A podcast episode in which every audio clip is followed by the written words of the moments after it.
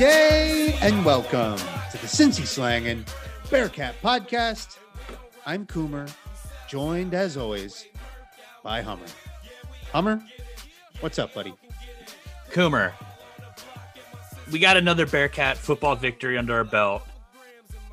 It's a great day to be a Cincinnati Bearcat fan, especially because it seems everywhere ESPN, the AP, coaches, the All-State foot predictor, they all all rewarded Cincinnati's hard-fought victory with the with a shooting up in the polls. I mean, was it oh, oh, oh. Sad trombone. Insert sound sad trombone uh, sound effect. I'll make a note there. Hummer, you're right. It is a great day to be a Cincinnati Bearcat football fan. Cincinnati Bearcat. It's always a great day to be a Cincinnati Bearcat. But man, is it hard in these streets to get some goddamn respect on our name. The Cincinnati Bearcats beat Houston 38 10 this past weekend, a 28 point victory over a solid football team on the road. Another team that has been great offensively, held them to 10 points. And like you said, the Bearcats went down in the polls, now ranked seventh in the coaches' poll. Hummer, what are your initial thoughts? My initial thoughts are while I'm I'm kind of angry, it wasn't unexpected. At least BYU still isn't above us in the AP and coaches poll. However, they did actually pass us in the percentage of likelihood to make the playoffs. But what I will note is that that percentage is still so low for them and us, unfortunately, that there is almost zero chance that we are getting into the football college playoffs. And and my first thought about that is that it's an indictment on the system of college football itself. You know, I, am kind of think, sitting here thinking like every year that the college football playoffs, the way they're currently structured, is not good for football as a whole because it limits the teams to the same teams every year. We always know Alabama is going to be considered for the playoffs. Ohio State is going to be considered for the playoffs. Clemson is now always considered a, a lock for the playoffs. We're basically fighting over the whole of college football, the Big 12, the Pac 12, and not even the group of five because there's already two big two big conferences fighting over it, the four spot. And, and, and for that, it makes college as football as a whole, I think, weaker. By contrast, looking at the basket basketball, with a 64 68 team NCAA tournament field, there's so much more inclusion that there's so much more value in watching some of these you know, little littler schools or smaller smaller conferences play. Going into their conference championship weekends always huge. It's always a big deal to watch these smaller conferences play. You don't get that with football. You don't get to care. Like, look, Liberty's having a great season, seven and zero, oh, ranked 22 in the nation. No one cares nobody cares about Liberty in general, Hummer. Okay, but I'm, I'm not saying, gonna. I'm not begging for Liberty to get more coverage. I think you're pointing out a key difference between the two sports. College basketball thrives on the chaos. Every March, they love the chaos. Fans love the chaos. It's what the sport is built upon. In football, they don't want chaos at all. Their system is set up with a four team playoff so that they know the teams that are going to be there every year. They know they're going to draw the ratings. They know it's going to be the biggest programs in the country. Look, Hummer, we spent the last few weeks talking about the Bearcats competing and being a candidate for that fourth and final playoff spot. That's because three of those spots are already reserved. Those three spots are reserved for Clemson, Alabama, Ohio State. Are they the three premier programs in college football? Absolutely. But it's a foregone conclusion they're going to be there. Now, with Notre Dame upsetting, and I'm putting upsetting in air quotes, Hummer, because Notre Dame upset Clemson this past weekend on their home field with Trevor Lawrence out because of a COVID infection. Well, it wasn't just Trevor Lawrence. They had they were missing key key spots on the defensive side of the ball as well. Sure, uh, sure, due, sure. Due to but, COVID. But Trevor Lawrence is Trevor Lawrence, right? The premier college right. football pr- player in the country. Him and Justin Fields. He's he's likely to be the number one draft pick. He misses this game. Notre Dame pulls off the upset in double overtime. How did their fans celebrate? By storming the field, all but ensuring their team has a COVID outbreak. What is going on? Um, look, you everybody who's listening to this podcast knows our feelings on COVID. So I'm not going to get into the safety of COVID. What I am going to get into is the awesomeness, I guess, of the of the the general vibe in, in South Bend, Indiana. Um, they're willing to risk a national championship season for a rushing of the game, rushing of the field. And you know what? Not for nothing, Notre Dame has a storied history. It's not like they haven't done this before. You're the fourth ranked team in the country, Hummer. It's embarrassing. Act like It's you've been there. embarrassing. Pull Act like yourselves there. together, South Bend. Good lord, I couldn't believe it. Honestly, your team, your team is in the fortuitous situation of having a leg up on Clemson. Clemson, they came to your house. You're temporarily in the Ameri- the uh, ACC. You upset them, but granted, it's a four verse one. You've upset them, and you celebrate by by ushering in a mass chaos into the field, surrounding your players with students who may or may not have COVID. It's not even how you feel about COVID doesn't matter at all because there are COVID protocols in place that if those players are infected, it could negatively impact their season going forward. Just remarkable to me. A, a remarkable instance of of uh, a blissful ignorance, I suppose. Yeah, I mean, that all being aside, like I said, I still think it's a shame. I think it's a shame that the playoffs stop at four teams. And I know everybody always says, all right, well, if you expand it, then you're just going to have the same problem when you get down to number 9, 10, 11, and 12. Like, great. I want to see some chaos in that eight spot because once you start getting down towards the bottom of the of the top 10, there is a little more parity between the elites and then the not so elites. You drop off from the four spot and you have some serious competition for some teams who are are deserving or are, are an even better conversation of an argument of who gets that eighth, seventh, eighth spot. You know, right now, Cincinnati, BYU, Miami, Indiana, if you really want to count them. I don't really want to.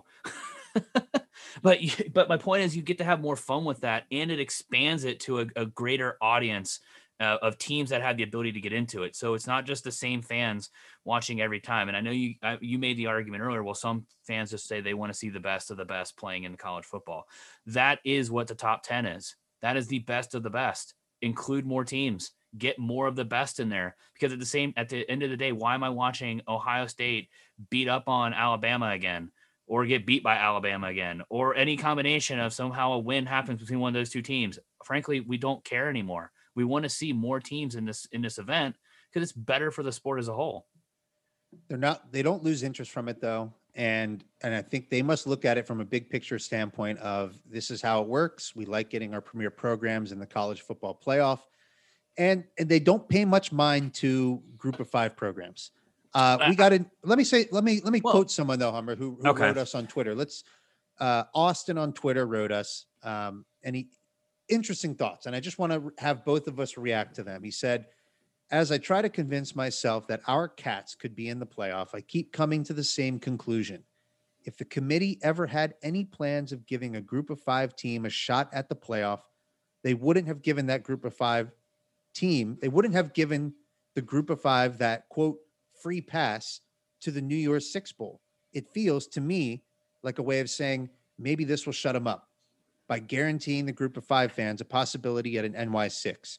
Unfortunately, it's becoming clear to me that the NY6 is what we are able to play ourselves into and what Bama, he says, et cetera, but Bama, Clemson, Ohio State have to play themselves out of, or essentially being their worst case scenario. And I think he hits, that's the end of Austin's tweets. We appreciate the feedback on Twitter. It's it's life of a G5 program, Hummer. We have to figure out a way of enjoying the journey because he's dead on right. For us to make a college football playoff, everything would have to go right. And then three programs would have to be blown out of the water at the end of the season uh, based on college football infractions. I mean, frankly, it's just impossible based on how the system is currently constructed. They Well, don't want to see year. programs. I'm I'm gonna I'm gonna argue with it this year. This year, I think it is it is impossible. I think it's actually more possible this year, given COVID, than it ever has been possible. Well, I, I think we're going to see some. This is all depending on a lot of ifs, ifs, and this is where we do get to enjoy the journey. I read, I, I this was Mo Egger on the Athletic wrote a really good article this week about uh, basically how we can enjoy it and how this is different than when Brian Kelly was here. Brian Kelly, we knew we knew, we knew the whole season had this cloud over it of where's Brian Kelly going to go. And in fact, we weren't even, we knew where he was going to go. We knew, and on the very first game, is Brian Kelly's going to Notre Dame at the end of the season. We knew it. There was this cloud. Hey, this year we do not have that cloud. Like for all the stuff of Michigan talk and, and Harbaugh getting fired, there's it's not a foregone conclusion that Fickell is leaving to go to Michigan there's there's not a whole you know i mean it's just not it's not a foregone conclusion. If we see Fickell actually stay we see the recruits that we're bringing in we're continuing to bring in we're getting Incredible more momentum streak. incredible right? So all of a sudden if we get these recruiting classes that start getting national recognition as a top five or sorry top five i'm being a little ambitious here but you know top 25 top 15 top 10 recruiting classes in the country for football, all of a sudden that starts getting Cincinnati into that top 15, into that top 10 right at the beginning of the season. Now all of a sudden I think we have a real legitimate shot because we're getting that that that respect up front. It's hard to get that respect up front when you're not starting in that spot that you need to. You know, and in starting seven, it, it, it does put you behind because you need Alabama, like you just mentioned, Notre Dame, Ohio State. You need them not only to lose one game, you need them to lose two like that's that's that's the reality of the situation. We need Clemson to lose two games now, and if they do, they're probably still going to get the Trevor Lawrence pass because of COVID. But what I like about if they expanded the playoffs right now, you're talking about getting these marquee your your primetime programs into the playoffs. Miami University, storied football program, sitting right outside the wings at number nine, waiting waiting for their chance at an expanded playoff. Boom! Now you got another big name in there. You get Florida, another big name in there you're getting you have more opportunity to get more big names and have more of these key key matchups. Come on, we all love money. This is I how think, they can make more dough. No, I, I think you're right. I think there is a chance in the future they expand it to an 18 playoff, and if we could find a way to get one of those spots being guaranteed to a G5 program, mm. Luke Fickell staying at UC is practically a guarantee at that point. Cincinnati will compete for that spot year in year out, given what Luke Fickell's doing. And you made a great point, and I think you referenced Mo Egger's article this does feel different. There's only excitement around the program right now. And I, and I don't think we can let the playoff conversation distract us from how amazing this season has been. It's unfortunate. And I thought this watching the game, uh, even though this was at Houston, but you're you're watching these games and these home games and, and the type of team we have, this would be an unbelievable crowd at Nippert Stadium. I mean, the way this defense plays football, the way how exciting our team is. Desmond Ridder scrambling, running for touchdowns. This game was at home. Was this game at home? Yeah. Okay, it was at home. So it, I was thinking the, the right. I wasn't daydreaming. Hey, you know what? You couldn't then. tell. Well, the only you way you could tell. tell is Houston may have had fans. No, I knew I knew there was a reason I was picturing Nippert being full. That, that's the thing though. So I'm watching this game daydreaming about this should be Nippert night. This should be Nippert load packed to the brim with fans going crazy about what Luke Fickell has built here in Cincinnati. We can still appreciate it. I'm still going to enjoy the ride. Um, it's a it's clearly an uphill battle in terms of getting in the playoff, but I don't think that's going to dictate whether or not the season's a success. First and foremost, win the American Athletic Conference. Luke Fickell hasn't done that yet. We're well on our way to doing that this season. And then after that, look, NY6, that's a success. Period. Going undefeated, that's a success. All we have to do is keep supporting this team keep backing up this team. And frankly, it is our job as a fan base to go crazy and make noise toward these the college football establishment and saying, "Hey, look at us. Give us a chance. This team plays defense. This team has talent. Give us a shot at that college football playoff." Now, let's also appreciate one more thing though. Cuz I've been complaining about this all year. I I hate how college football starts at noon and that's just because I'm an old man who wants to go to Home Depot on a Saturday. We had a 3:30 start today. Mwah, beautiful. Uh, on Saturday. We have a 7:30 start against ECU on Saturday. Mwah, beautiful. UCF moved 3:30 primetime game. Love it. Um, I'm loving that, that, that we're actually getting more games in the primetime spotlight. Um, I think that that at least is a little a little consolation prize because it makes it more fun for us if we get a chance to enjoy it. Look, this weekend we're going to absolutely hundred percent without a doubt destroy. I've already guaranteed you a a uh, undefeated season, but I'm just just we're destroying ECU. It's going to be utter chaos. They're just going to like if this is a team that's going to get um, shut out. This is a game that, that that's going to be a shutout. This will be the one. Um, and I get to have a few beers beforehand after I have a productive day. I'm gonna love it. I'm just gonna enjoy add- this ride. I'm enjoying the ride, baby.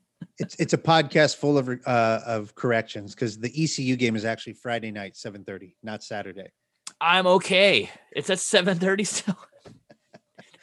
it does make a big difference though. It does. I just want to make sure you're in front of the TV at the right time to watch us. You know, blast. We come back, we come on next week, and you're just like, so tell me about the ECU game. I'm like, what ECU game? I thought it was canceled.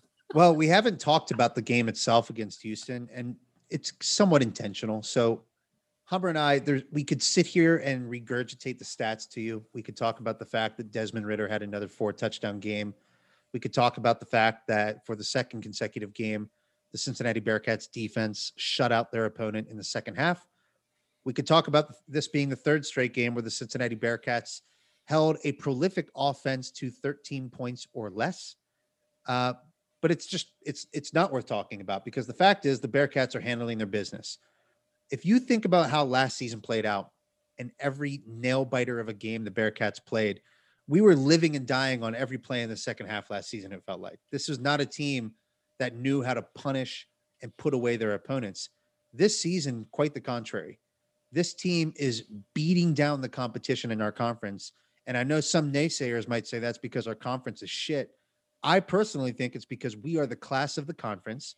Luke Fickell has out recruited every other program in the in this conference.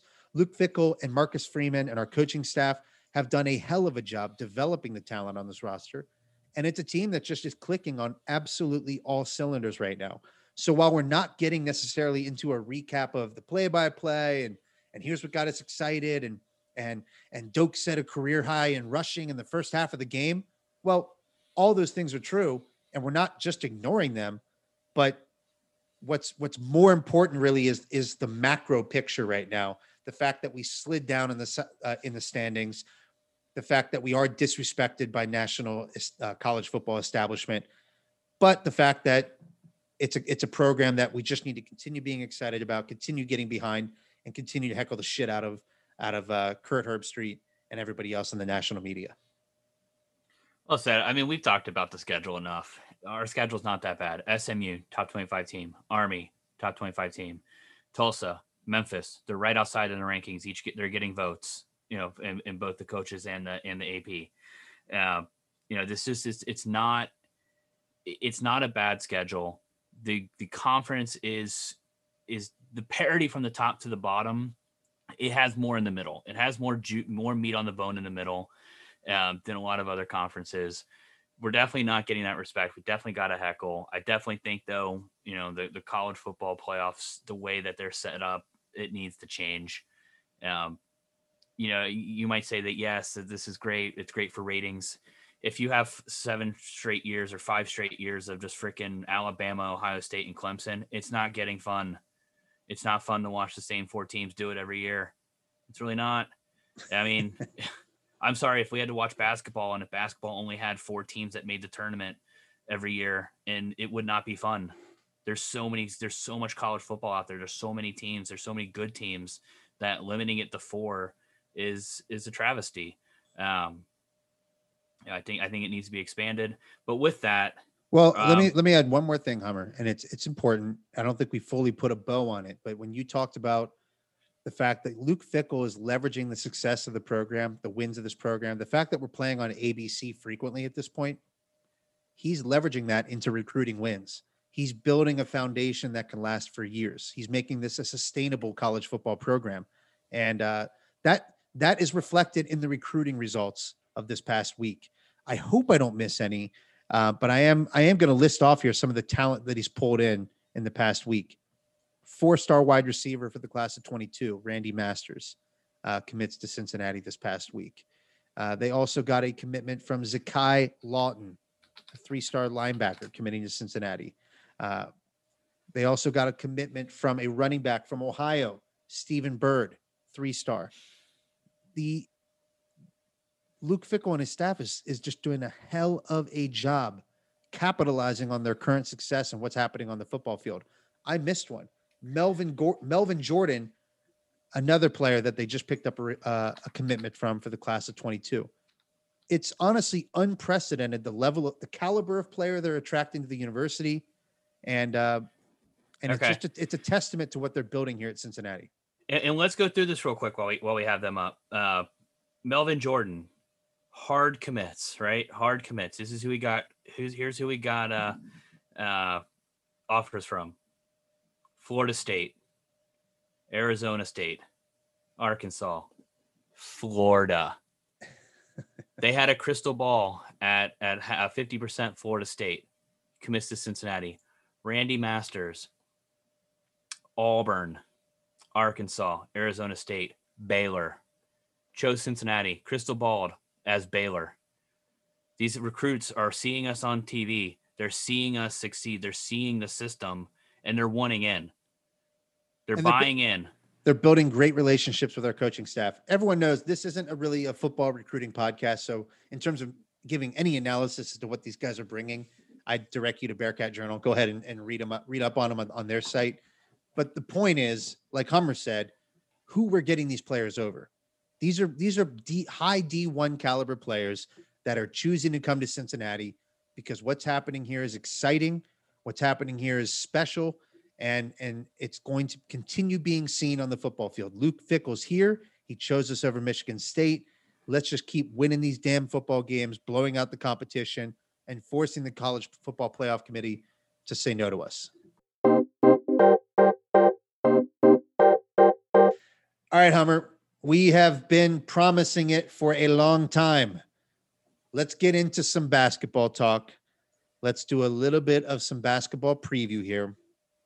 We Then we had do some news. We had some news on the schedule first, didn't we? We got Tennessee. Tennessee has um, been locked in. Tennessee has Tennessee's been locked locked in. in. So it's our second out of conference game. We have now Tennessee and Xavier on the schedule. Um, frankly, I'll take it. Did you see? Uh, is it Bay- Baylor's number one right now this year? Right? Um, in the country preseason, Yeah. probably. I mean, they're pretty loaded last season. Uh, their basketball schedule. Holy hell! You want some cool freaking college basketball coming up here? Um, I think they're playing Gonzaga. They're playing Texas. I wish everyone could see the look I'm giving Hummer right now. I'm just saw the schedule and I'm just like going insane. Like I'm salivating. This is where I want to be in the Big 12 so bad Oh, I'm yes. getting into the rest of their the rest of their schedule. West Well, Virginia, yeah, 15. There's Texas another Tech, benefit of dominating in college football. There's another Like- benefit of being a really good college football team. Texas, 19. Like their schedule is just unfreaking real, and I want in on it. Well, look, this we started this podcast as a basketball podcast, and there's a reason that. Well, look, it's our basketball program has much more tradition than our football program. It's it's a prestigious basketball program, one of the ten best in the country uh, throughout history, and frankly, when you're looking at college basketball program, what Hummer talked about earlier being a 64 team tournament or now 68 team tournament, when we evaluate our, our team, we're comparing it to the best teams in the country. We're comparing Oh, it to the best teams in the country because we're going to make the same tournament as them. We're going to compete against them, and we're going to attempt to go on a run to make make history. That we we're going to have a chance at that in college basketball. College football is so exclusionary; you just don't.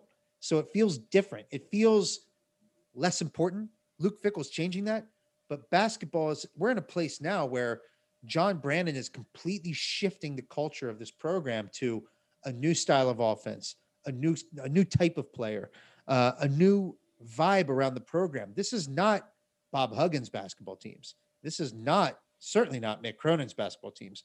We are entering a completely new era, and it's being reflected into just how you see and hear and, and watch these players play. It's going to be different. I I like a lot of it. There's some things that I that I have questions on, but let's get into it by talking about the players who are returning to the Bearcats, hitting on what we saw from them last season, maybe where we'd like to see them go this season, hopes for them, roles for them on the team.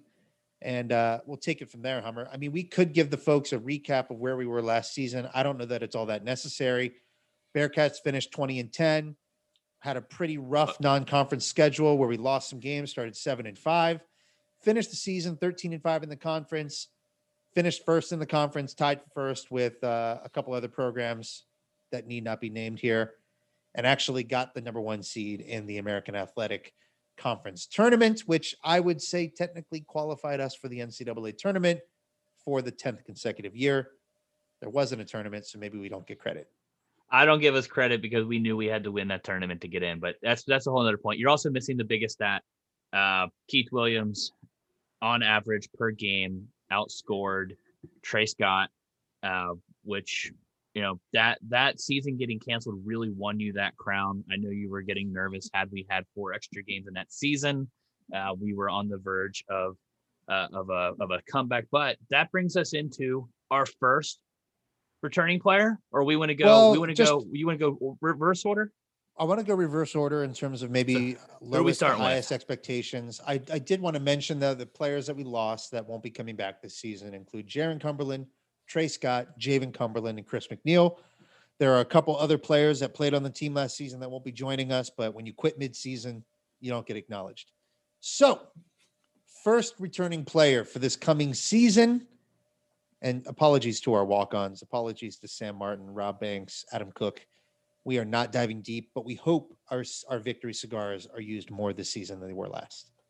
And Hummer, I'm going to ask you going into the season. I want to make sure that you are equipping yourself appropriately. I want each of us to have a stash of nice, uh, indulgent cigars to enjoy during game nights in which our victory cigars, our human victory cigars, are actually used.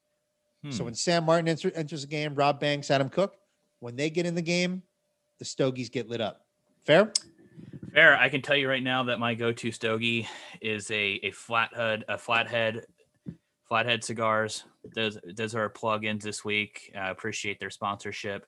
Yeah, I need recommendations. I'm not I'm not a Yeah. stogie guy myself, but that's a it really I'm- depends. It depends on what you look. If you want the mild cigar, you know, you want uh, something a little nice and smooth. You want something maybe a little a little spicier. You know, the, a little different flavor. If you're drinking it with the nice bourbon, it, you can't go wrong. Um, but yes, I think I can I can handle that request. I have a humidor in my office. I keep a a stash on hand at all times. Um, I even have in my lower shelf a nice, always with me bottle of bourbon.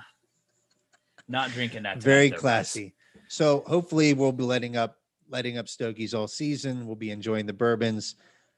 Anyway, moving on, let's get into our first returning player to discuss Jeremiah Davenport. He's returning as a sophomore. His freshman season, he he played sparingly, I would say. That's how I would describe Jeremiah's first year. In the offseason, before the season started, he was recovering from knee surgery. He actually injured, uh, had another knee injury about midway through the season, maybe a little more than midway. So he didn't play a ton, didn't play incredibly consistent minutes. But if there's one thing we learned about Jeremiah last season, it is that he is the most energetic and confident player in Bearcats history. Do you agree? that game against Memphis. Brought it. That was his signature moment of his freshman season. Absolutely. The Um, break on the dunk. Why can't I think about it? Who's the who's the player on Memphis? Uh, Prince, it was Prince, Prince. Achiuwa. Prince, Prince Achiuwa went and straight up smacked Davenport's ball away, and he wasn't having any of it. He's like he he charged right back at him. Yeah, well, there was he actually got posterized by Prince. Uh, it was it was vicious. Like there's no there's no other way around it. It was a disgusting facial, and Jeremiah came back down the court incredibly confident, took it right at him and scored a bucket. So that's the kind of player we had last season. He's he's the guy who has irrational confidence. I like it. I'd much rather have a guy who's all about the team, all about supporting his teammates, has all the confidence in the world in his abilities. Now, what we need to see from him in the coming season is for those abilities to catch up. And hopefully that's with more health. Hopefully that's a, with a full season of college level conditioning and training.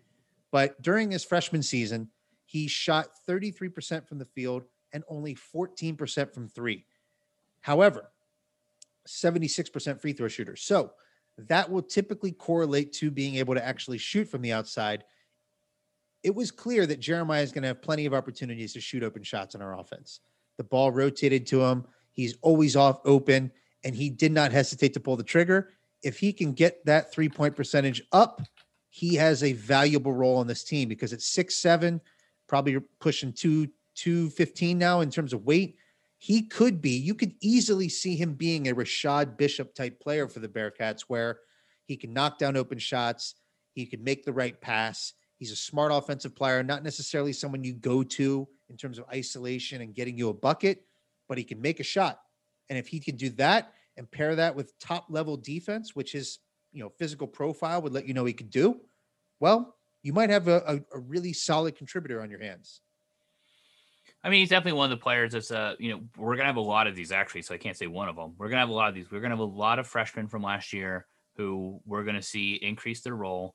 We're gonna need to see that that call it the sophomore leap. You know, typically it's that junior year that we're seeing it, but we're expecting that out of some of the players. Um, so I think you're spot on there with Jeremiah, Jeremiah Davenport. We should see his role uh, increase, his usage increase a, a, quite a bit because he did show that when he did get some some significant minutes, he could be dangerous. He he had a couple games where he had a, a good amount of rebounds because he comes in with that that energy. Uh, he can knock down the, the, the free throw, which is obviously always good. And you know he had a couple games where he he scored some outside six six uh, you know six to, to eight eight buckets a game. Not bad. But who we got next? Points. Yeah. Six. Well, we we'll go next. The, the last thing I'll say about Jeremiah is I think it's going to be tough for him. I don't necessarily see him as a primary rotation guy for for John Brannen. If you look at the construction of our team, it's very it's very guard and big man heavy. So he is unique in that he has a you know the wing the classic wing profile that's not common on this team. But you'll see, given the depth of our guards, given the depth of our backcourt and front court, we'll see how John Brannen deploys Jeremiah Davenport. And I think it largely comes down to can he make a shot? If he can, he's going to see the court. Moving on, our next player, the very polarizing Zach Harvey. You want to kick us off with some initial thoughts on Zach? Uh, this is a make or break it year for for Zach Harvey, in my opinion. Um, not not from like anything that like Brannen or the or the from the cast perspective, more along the lines of that he's a player that I think needs or wants to have. I should say he wants to have, not needs to have. He wants to have a breakout year. Zach Harvey's a player that wants to show that he deserves to be on the court for a significant amount of the game. Uh, and if we don't see that, or if he if that doesn't get accomplished this year, he's a target because of our, our we have a huge recruiting class that we just brought in. Uh, there's a lot of people fighting for minutes. He's a target that I could see on on the transfer block if he doesn't have that that type of season that he wants. But that being said, he's capable of having that season. We saw explode. We, we saw him kind of like struggle at the beginning of the year last year. We saw him kind of start to get into his zone, pick up the speed of the game. Uh, but then we're hearing some stuff coming out of out of practice, and you know that we kind of maybe hinted at it last week or a couple weeks ago that he's challenging, um, he's competing with with uh, with Keith Williams in practice. He's not backing down. Um, he's taking it with like a chip on his shoulder. What what have you heard? Well, let's get. I want to get into what we're hearing from practice. I'll just want to add a little bit of context to what we saw last season. So Harvey comes in as a top 50 recruit. If you remember, we kind of pulled him into the fold last minute. He actually had offers rescinded from some other major programs due to some off-court issues. Those haven't bubbled up at all. Honestly, there's no there's no real red flags in terms of behavior. He just struggled in his his freshman season, and a lot of that has been attributed to his ankle. He had reconstructive ankle surgery before the season started. Didn't ever quite look right. Didn't look as explosive as you hear he is uh, struggled with his jumper a bit, you know, only shot 54% from the free throw line and 31% from three. Toward the end of the season, though, he did start dialing it in. He was a bit more reliable, though I would not call him reliable. He showed flashes. So that was the the the word I would use for Zach Harvey's freshman year was flashes. Can he turn that into a more productive, more live up to that top 50 ranking in second year? That is the big question for Zach Harvey. Um, I did poke around to see if we could get some information about how he's looked so far in practice, who's jumping off. So Zach Harvey is one of the guys that was jumping off the page before official practices started. He and Keith Williams, like you said, going back and forth, incredibly intense. Uh, one of those moments actually led into a bit of a physical altercation. I'm not going to call it necessarily a fight, uh, but it did lead to a physical altercation just based on the physicality of practice. And that's good to hear. I actually like hearing that Keith Williams is coming back for his senior season. He's obviously the alpha dog on the team. And Zach Harvey uh, a guy who definitely has high expectations for himself, has a bit of a pedigree as a younger player on the team, is going to challenge him and is going to bring it physically, going to bring it emotionally. If Zach Harvey's invested to that level, if he's bringing that type of intensity, practice in, practice out, I would expect to see a more reliable and more heavily used Zach Harvey in year two. I think that's a he's kind of the wild card for the Bearcats in that if he takes off and takes a major leap forward, it, it changes the dynamics of what our expectations are. I agree, and I want to see him do well too, because of the when you hear of what what he's capable of, what you saw those flashes that you mentioned, if you see those flashes on a sustained basis, I mean, it's it's scary what he's able, what I think he's going to be able to accomplish. Uh, I just think it is important that this is the year he's going to want to see it. Um, you know, there's nothing. I don't think there's any way of sugar sugarcoating it, just because of the talent that we have on this team, the minutes that everybody's fighting for you know, there's going to be players that are going to look that to, to look elsewhere for their minutes. And if Zach doesn't get them, I, I think that's him. But I, I truly think that this is the year. If he, if we're he, what we're hearing is true, that he is trying to rise to the occasion. He's trying to say, "Hey, I am better than what I, what happened last year. Uh, I want those minutes." And so, if he gets them, th- this kid's going to be unstoppable. Yeah, and I think it's it's really a question of can he earn the minutes or not. If he's going to be reliable on defense, is if he's going to knock down shots consistently, it's going to be hard to keep him off the floor, not on. Um, exactly, and that's what we that's what we want to see, and that's kind of what I think we're hoping to see. Well, if we're talking am, expectations, yeah. we're, we're, we have high expectations for Zach Harvey this year, and I want that to be clear for everybody. I'm not trying to dog on. We have high expectations for him, just like he has them on himself. I, that's what we're, we're I think we're expecting to see. Well, he showed moments of brilliance last season. There was different. He the way he's able to get into the lane and then flip a flip a cross court pass one handed to open shooters. It was different than what you see from some of the other players on our team. So the raw talent is extremely evident now it's can he just convert it into real productivity? And if he does, Bearcats are a top two team in the conference, as far as I'm concerned. Uh, top team in the conference. Okay, we're not Jon Rothstein here. the next player we'll get into, one of my personal favorites, a lefty, Micah Adams Woods. He earned the starting point guard role after a few games last season when it became evident that Chris McNeal simply was not up to the task. And all you could the word I would use to describe Micah Adams Woods's first season, let's just call him uh, Maul's first season or Shuey's first season, I would use reliable.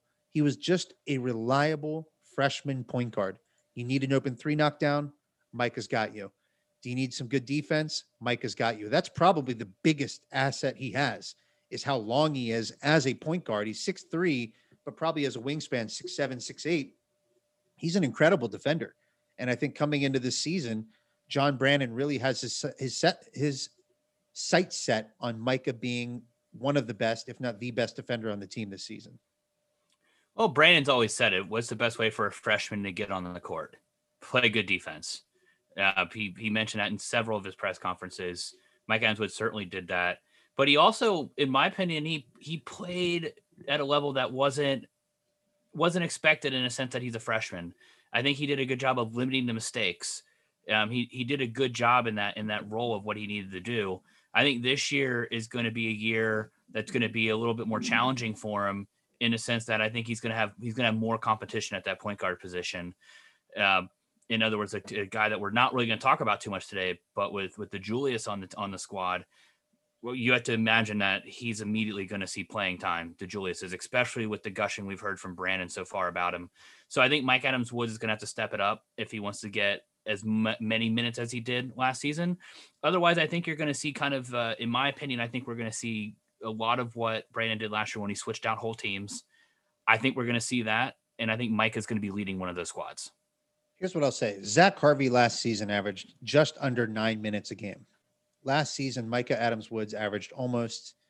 It looks like he almost averaged 22 minutes a game. So on average, Micah Adams Woods played more than half the game to yeah. me, coming into this season, he is the favorite to be this the starting two guard. Let's say I just we'll call him part of the starting backcourt with David DeJulius. I think that not because of his upside necessarily. I do think that he is he's a guy who could take a leap. Does he have more of a right hand this season? Can he get into the lane more consistently? Is he more confident? He shot 37% from three last season. That's a really high percentage. So when He's you not bad. his no, he's not bad. He's really good. If Micah Adams Woods is, is shooting well again this season, John Brannen already knows he can rely on this guy to execute the defensive game plan, and he already views him as an elite level defender.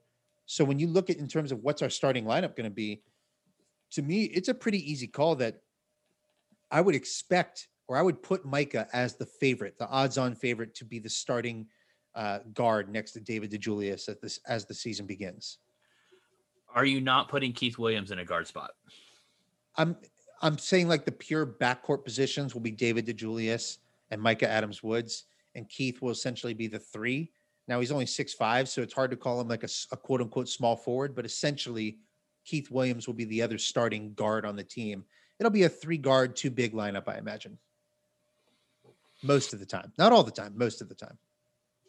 Yeah, I'm actually trying to go through it and, and thinking about because we're gonna have mostly. Well, I think there's gonna be two players in the starting lineup that are not returning players. I think it's gonna be Rap, and I think we're gonna have DeJulius. Yes, I think you're gonna see see those two, and then I think the the fourth spot. I don't really. I don't know. I haven't seen them play together, but with the height that Rapolas brings, I don't know. Do you see him and Chris Vogt playing a lot together? Oh, I think they'll be the starting. I think they'll be the starting front court. I think that Rapolas wants and sees himself as a starting four.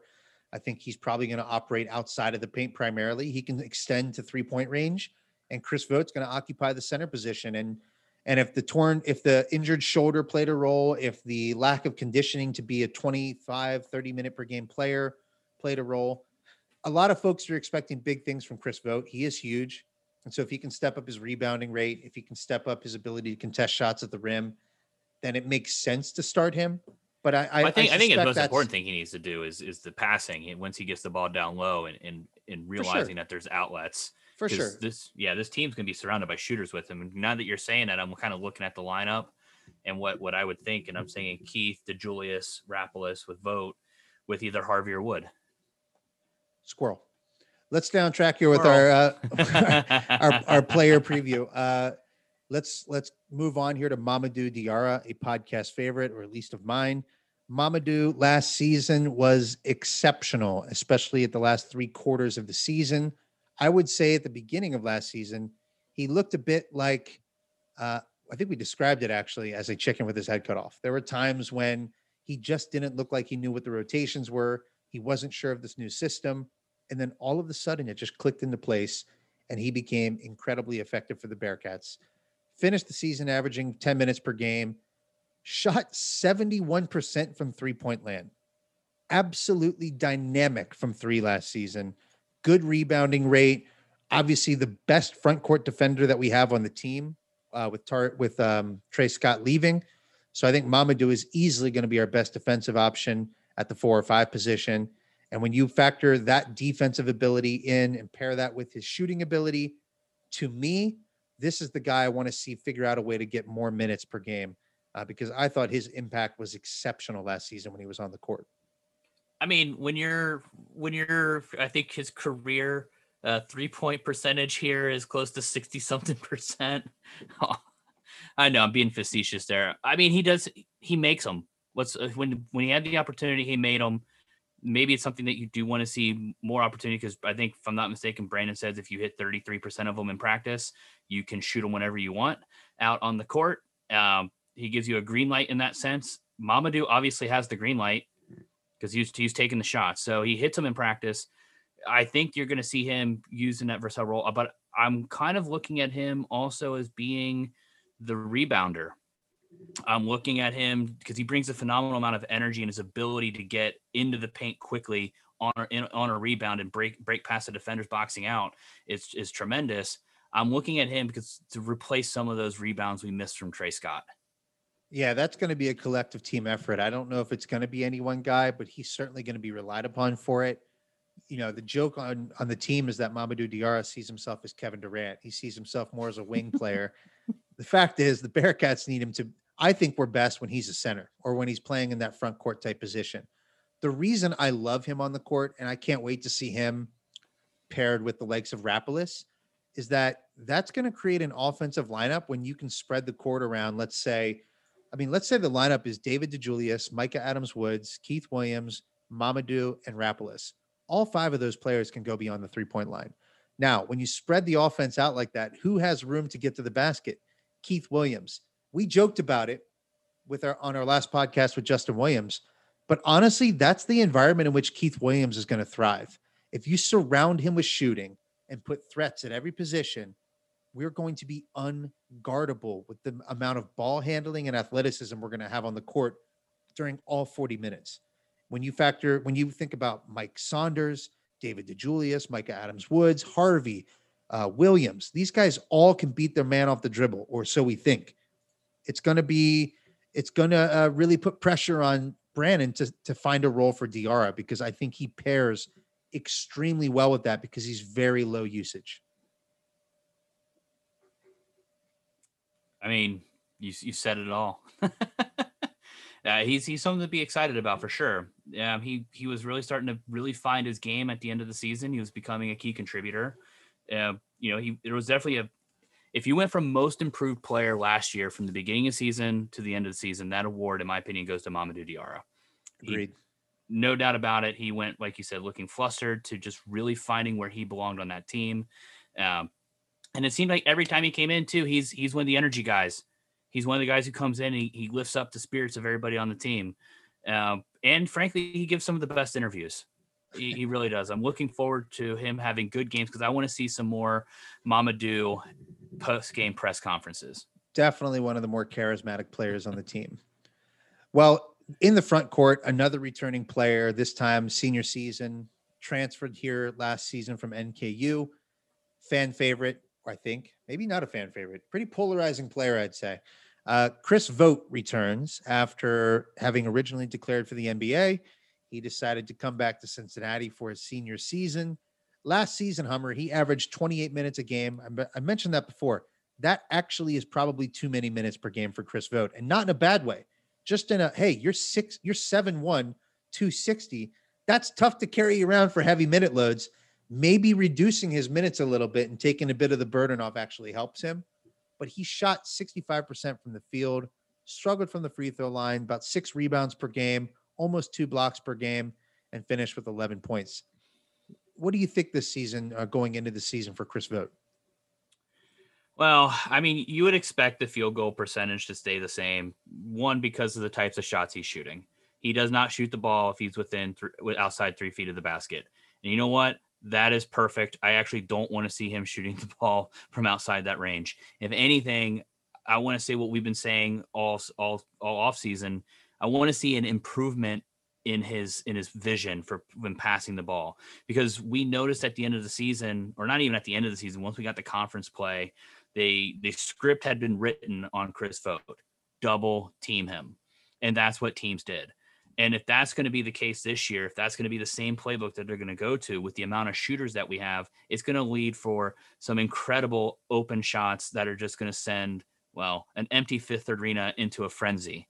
Um, so I really do want to see that. I want to see his. I want to see his vision get better. I want to see him be able to to be a reason why the court gets bigger for us, uh, in terms of just open shots, open ability, moving the ball around.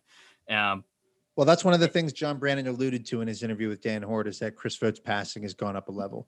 And maybe that's just with more familiarity with the offense, more experience. But if it is going up a level, it takes away the option of the double team because there's going to be too much talent outside of Chris Vogt that if you double him and he gets to open shooters or open, uh, just open driving kicks, it's it spells doom for the opposing defense. Look at the final five games for Chris Vogt, and you it kind of encapsulates the late season struggles. Conference play was not kind to him. Uh, but in the final five games, his point totals were seven, two, two, six, four. Rebound totals were six, four, seven, three, four.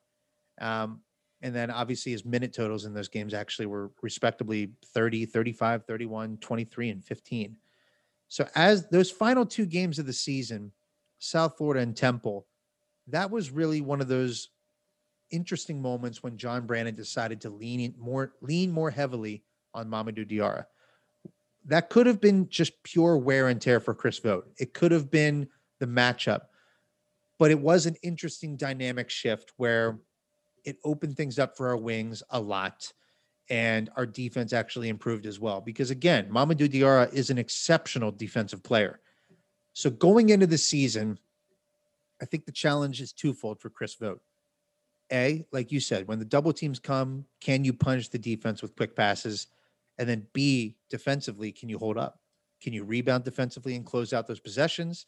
And can you move your feet well enough to guard uh, basketball players who more and more are starting to stretch out to the three point line? Time will tell. I think it's an extreme, extremely good luxury to have a player of Chris's size and skill around the basket. It's unique. You don't see a ton of big men like him anymore. Um, I think it really is going to come down to how does John Brannen want to use him this coming season. Well, I think last year too, we saw a lot of the post play, post up. You know, it was the the game plan was post up, throw the ball to Chris Vogt, and he lays it in. Right. That's when teams started to double team. And what we also noticed is when that happened, Chris Vogt would tend to put the ball on the floor, and when Chris Vogt put the ball on the floor, bad things happened. Uh, so you know, I'm, I'm curious if that's going to be another area of his game where they maybe work on on ways of getting him open that don't rely on him, just maybe trying to take advantage of purely of a size size matchup. Um, yeah, so that that's curious to me. And the other thing too, you mentioned when when they weren't playing Chris Vogt, they they did rely on Mamadou, I think, on a wing as more because they were playing Tre Scott at the five uh, w- when we were watching his minutes decrease, and it was something that we had said we wanted to see. So Chris Vogt is pivotal, pivotal to the success I think of this year's of this year's squad. Uh, I think that's that's that's something that can't be understated. He's gonna have to do these things in order for us to be successful. Uh, we're not going to be able to just rely on him standing down on the on the post and and us just forcing the ball into him and not having him being able to, to, to throw the quick outlet pass when he gets double teamed. Well, there weren't a ton of front court options last season. You have to remember there was a uh, a gentleman by the name of Jay Sorolla who quit the team mid-season, and that left the front court rotation as Chris Vogt, Mamadou Diarra, and Tre Scott. Not much behind them. There weren't many options, and this season, John Brannen has has replenished the cupboard. There's Chris Vogt, there's Mamadou, there's Rapolas, there's Tari Eason, there's Jeremiah Jeremiah Davenport as potentially small four. Uh, there's potentially going four guard lineups. The the options are much more robust this season for John Brannen. I didn't mention Viktor Lakhin there, by the way, either because Viktor Lakhin is someone I clearly see redshirting. Uh, mm-hmm. but the point is, it's a much deeper roster. There's a lot more. There's a lot more interesting decisions to be made by Brannen because there's a lot more interesting players on the team. It's just I think a deeper, depth, it's a deeper team. The depth's definitely there. I also just don't see like Mamadou playing the five is a way different type of five than what Chris Vogt is playing. They have right. two very different styles of, of game. And and the same thing with Rapolas, two very different styles where like you mentioned, Chris Vogt is a rarity in the fact that he is a he is a old school center, just a very large body, very difficult to to guard if you're not close to his size, close to his height. He can have he can bully you down low. He can. And what I'm saying is, I want to see some bullying down low still. I want to see us do that, but I want to see Chris Vogt catch the ball, recognize the double team immediately, and be able to get the ball out to the open man. That's what I want to see because that's how I think we're going to utilize him best is by drawing the offense, uh, draw, drawing defenders into the paint on him. We that's what I say. He needs to become that force, and that's going to be pivotal for this team having a lot of success and being able to play different styles of ball when we have different personnel groups in. If Chris Vogt punishes single coverage and can attract double coverage, our offense should crush with him on the court. Whether we can oh, defend, yeah. TBD. Let's let's move to our to our final player here, um, the star of the show this season, Keith Williams, another guy who had declared for the NBA draft, and and frankly, I think had a much stronger case for consideration. We talked to Cameron Pern earlier this year about his draft prospects, and he saw him more as kind of a fringe second round, maybe G League player. You know, definitely maybe in, in a non COVID year, he may have left. Uh, but given the fact that he couldn't get workouts in front of teams, I think it made a lot of sense to come back to the Bearcats. And this year, Keith Williams is basically going to be the star of the show. Um, obviously, it's probably going to be a much more um, shared, democratic type offensive system we lost Jarron Cumberland, who's been hijacking the usage rate for the Bearcats for three seasons.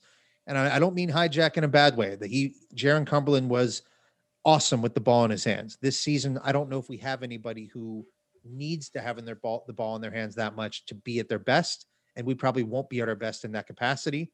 But Keith Williams comes back off of easily his best season as a Bearcat as a junior, averaging just under 12 points a game. Sorry, just under 13 points a game, uh, over a steal, almost five boards. His shooting percentages are what jump out most to me. Three point percentage went from 27.6 to 34.2, and his free throw percentage went from 70 to 79.2.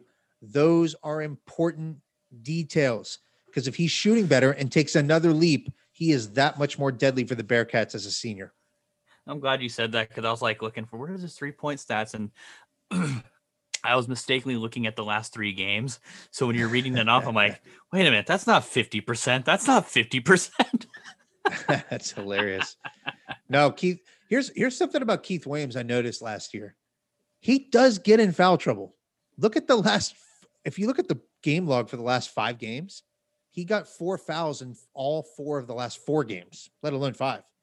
Three He's and somebody, three in the yeah. Yeah, he he does tend to pick up ticky tack fouls, and I think that goes back to the attention to detail that John Brannen alludes to with him. Where are you staying fully engaged for 40 minutes? Are you being a top lockdown defender for 40 minutes? Keith Williams is the ultimate I forgot you were out there guy. Last season, I did much less forgetting that he was out there. He made his presence felt. We all remember him dunking on two Memphis players to complete that comeback at home at Fifth Third Arena. He's an exceptional athlete, probably the most exciting player on the team from a from a, a just a playmaking standpoint, be it strong finishes at the rim or steals or blocks. It's all about can Keith Williams have that classically amazing senior season for the Cincinnati Bearcats? Well, I can tell you it's not one that I'm willing to bet you anything on because I think he's going to have that season, and I don't think it's going to be any contest of who's who's challenging him uh, Little, for the uh, number Chris one. Vogt versus Keith Williams, PPG. No? no, no, I'm scared on that one. You got me running. Um, no, I think it. I think the more interesting matchups are going to be, you know, when we get to next week and we're talking about, you know, not only the the players that we're going to have coming in that are transfers, but our freshman class is very intriguing as well. So I'm I'm excited to to talk about them. Uh, Keith Williams, he's like you said, he's going to be a stud. The I think he's. I'm willing to. I'm wanting to see if he thrives in that role of being in charge of the offense. I want to see him to see if if South Florida was an anomaly or if that's what we get to look forward to you know just these these awesome games where he just puts up some some just some some schooling when it comes to shooting when you're wide open taking the taking the lane taking the lane when you have it. I really want to see if if that's the norm or if it's more like ucf um, we had a great game against the loss of ucf with 17 points. I want to see where we're going to get um, and i'm i'm i'm hoping it's one of those transcendent senior seasons for him yeah, that USF game, second to last game of the season, is the model for what what it might look like post Jarron Cumberland. Jarron Cumberland missed that game with an injury, and we saw the second half. Keith Williams absolutely torched the Bulls. Uh, yeah, uh, it, it, it, was just a, it was a clinic on getting to the rim, finishing at the rim, hitting shots. Out of this world experience. I don't expect that every game by any means, but that's the model for a successful Keith Williams season. Will he have the usage rate of Jarron Cumberland? No. Should he? No. But he's going to be surrounded by a lot more talent than I think Jarron was his senior season. If there's anybody on this team who's going to play more than 30 minutes per game, I think it's Keith Williams. But even last season, he averaged 28.8. I'd say he probably would have averaged 30 minutes per game had he not been in foul trouble. He averaged almost three fouls per game. So if he cuts back on fouls, if he can stay in the game, stay disciplined, he's probably the one guy you can rely upon to be a 30 minute per game guy. Otherwise, this is that kind of team. This is the kind of team that maybe you don't have anybody over 30 minutes per game because it's that deep and it's that well rounded. And John Brannen sees the benefit in having fresh players out there 40 minutes a game. Yeah, I mean, I that's where I'm. I'm really. I'm just. Uh, I'm really wishing that the basketball season was we was supposed to start like three days ago, right? Supposed to start uh, well, it's supposed to start about two weeks from now, so I, I hope. Yeah, but originally before that, though, we were we were supposed to be playing basketball. I think already. Um, you know, at least getting some exhibi- exhibition games in. So it's it's it's unfortunate we don't get to see at least some of the ideas of what these rotations are going to look like. Um, but it certainly is exciting. Keith Williams is going to be obviously the player to have your eye on. I think you're right. That is the model of what we can see. Like you say, you're not going to see the usage rates out of him as, as high as we did Jarron Cumberland because this team is so well rounded. But that is a good thing. We we are in a good spot to not have one player uh, who we're basically relying on to win us the game. We have a, a team that can win us the game. And not only that, I think we have teams within the team that can win us the game. And and Chris or Keith Williams is just a key to that. Uh, I'm expecting his his points per game to to skyrocket this year, though. Um, I'm, I don't know if I'm being too too aggressive here or not, so we'll see by your your reaction. Um, I I want to see him get into like the 17 points per game.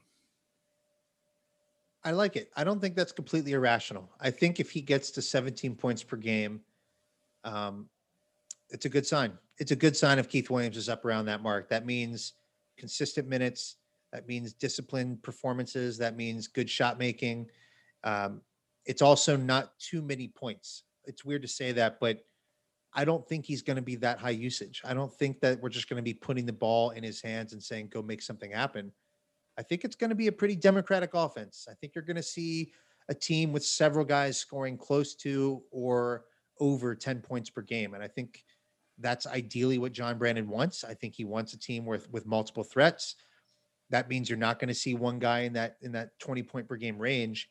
That's a good thing. I think it's good to be well balanced, but I think Keith Williams is the likely favorite to be the high points per game man this season. Well, folks, you've heard it there. That's a good thing. And that means that it is a great time to be a Cincinnati Bearcat basketball fan.